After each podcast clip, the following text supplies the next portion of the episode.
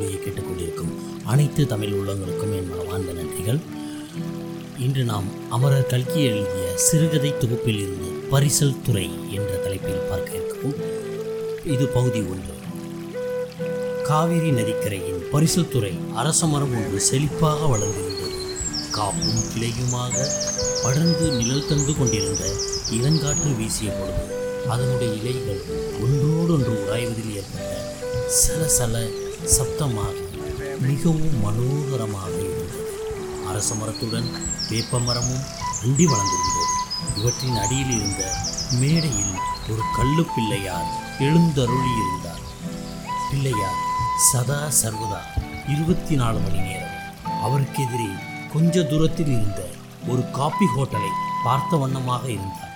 ஆனால் அவருக்கோ ஒரு அரை கப் காபி கூட யாராவது எப்போதாவது கொடுத்தது உண்டோ என்றால் கிடையாது. சில சமயங்களில் காப்பி கொட்டை வறுக்கும் போது வரும் வாசனையை அனுபவிப்பதுடன் அவர் திருப்தி அடைய வேண்டியிருந்தது. வேளம்பாளையம் ஒரு சின்னஞ்சிறிய கிராமம். அதற்கு சமீபத்தில் உள்ள ரயில்வே ஸ்டேஷன் பதிமூன்று மைல் தூரத்தில் இருப்பது. கிராமவாசிகள் ரொம்பவும் சாமானிய ஜனங்களும் கைக்கேளர்களும் ஹரிஜனங்களும் தான் அங்கே வசித்து வந்தனர். காவேரி கரையில் இருந்து ஜலகஷ்டமாவிடம் காவேரி ஆற்றின் தண்ணீர் சாகுபடிக்கு பயன்படுவதில்லை. பூமி அவ்வளவு மேட்டுப்பாங்காய் இருந்தது. சாதாரணமாக கரையில் இருந்து வெகு ஆழத்தில் ஜலம் போய்கொண்டிருந்த பிரவாகம் வருங்கால அரச மரத்தின் அடிவேரை விட்டுக்கொண்டு போய் இப்பி ஏற்பட்ட பட்டிக்காட்டிலே கொண்டு வந்து காப்பி ஹோட்டல் வைத்திருந்தார் ஒரு பாலக்காட்டு ஐயர். அவர் வட துருவங்களுக்கு போய் பார்த்து அங்கே கூட ஹோட்டல் அதிகமாக வியாபாரம் கம்மியாகி போனதை தெரிந்து கொண்டுதானோ என்னவோ பட்டிக்காட்டுக்கு வந்து சேர்ந்திருக்க வேண்டும் என்று கூட நாம் யூகிக்கலாம். பரிசல் துறையிலிருந்து ஒரு கிராமம் கொஞ்ச தூரத்தில் இருந்து. பரிசல் துறைக்கு அருகே இரண்டு கூரை வீடுகள் அவற்றில் ஒன்றில்தான் ஹோட்டல்.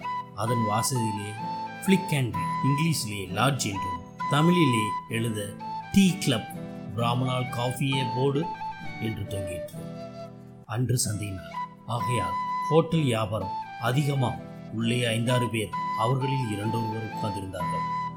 தையல் இலையில் வைத்திருந்த இட்லியை வெகு சிரமத்திடம் விண்டு விண்டு சாப்பிட்டுக் கொண்டிருந்தனர். ஐயரே எங்கே ஒரு கப் காஃபி அர்ஜென்ட்டாக கொண்டாரோம். பார்க்கலாம். என்றான் அவர்களில் ஒருவன் ஏஞ்சாமி காப்பியில் தண்ணி ஊத்துற வழக்கமா?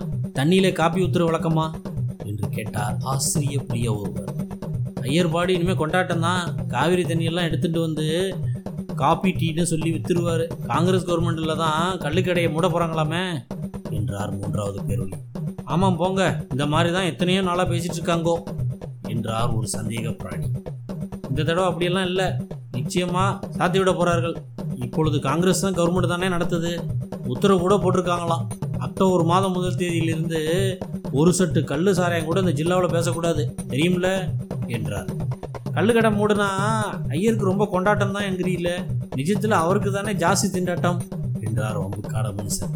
அது என்னமோ கொஞ்சம் வியாக்கானம் பண்ணுங்க என்றார் ஒரு கல்விமான் ஆமாம் பொழுசாயிரம் வரைக்கும் ஐயர் காபி கடையிலே இருக்கிற பொழுது சாயந்தரம் கடையை மூடிட்டு எங்கே போகிறாருன்னு கேளும். அது என் வாக்கியாலேயே நான் சொல்லணுமா? அவரையே கேட்டுக்குங்க. நான் சொல்லலை என்றார்.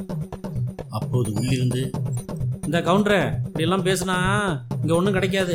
காபி குடிக்கிற வாயில் மண்ணள்ளி போட்டுருவேன் என்று கோபமான குரல் கேட்டது. சாமி இனிமேல் கோச்சிக்காதீங்க சாமி. நான் அப்படி ஒன்றும் உங்ககிட்ட சொல்லலை சாமி என்றார் கவுண்டர் அப்பொழுது பரிசு துறையிலிருந்து ஏ கொடகார தம்பி எத்தனை நேரம் நாங்கள் இங்கே காத்துக்கிட்டு நிற்கிறது என்று ஒரு குரல் கேட்டது. மேற் சொன்ன ரசமான சம்பாசனையில் கலந்து கொள்ளாமல் மூளையில் ஒரு வாலிபன் உட்கார்ந்திருந்தான். ஐயரே இட்லி இட்லி ஏதாவது கொடுக்க போறியா? இல்லை நான் போகட்டுமா? அப்போது அங்கிருந்தவர்களில் ஒருவன் அதோ பார்த்தாயா சுப்பண்ணா? என்றார்.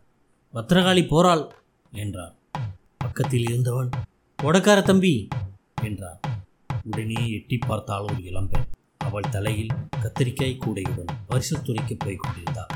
அவ்விடம் அரச மருத்துவ பிள்ளையார் இந்த இடத்திற்கு சுமார் முப்பது நாற்பது அடி ஆழம் கீழே இறங்கி தண்ணீர் துறைக்கு போக வேண்டும். ஒரு கையால் தலையில் கூடையை பிடித்துக்கொண்டு இன்னொரு கை ஊசலாட இடுப்பு நெளிந்து நெளிந்து அசைய அந்த இளம்பெண் ஓடத்துறைக்கு இறங்கி கொண்டிருந்த அந்த காட்சியை அசப்பிலே பார்த்தால் உயர்தர சித்திரக்காரன் எழுதிய ஒரு சித்திரக்காட்சியை போல் தான் தோன்றியது. ஓடக்கார தம்பி அவளை பார்த்தவுடன் சரி சரி இந்த ஐயா இட்லி கொடுப்பாருன்னு காத்திருந்தா அடுத்த வெள்ளிக்கிழமை சந்தைக்கு தான் போகலாம் என்று சொல்லிக்கொண்டே எழுந்து விற்றென்று வெளியே சென்றான். அவன் போனவுடன் ஹோட்டலில் பின்வருமாறு சம்பாஷணை நடந்தது. இந்த தகவல் காணொலியை கேட்டுக்கொண்டிருந்த அனைத்து தமிழ் உள்ளங்களுக்கும் என் மனமார்ந்த நன்றிகள். இதன் தொடர்ச்சியை அடுத்த பகுதியில் நாம் பார்ப்போம். அதுவரை உங்களிடமிருந்து விடைபெறுவது உங்கள் மாணவ சுரேஷ். நன்றி வணக்கம். வாழ்க வளமுடன்.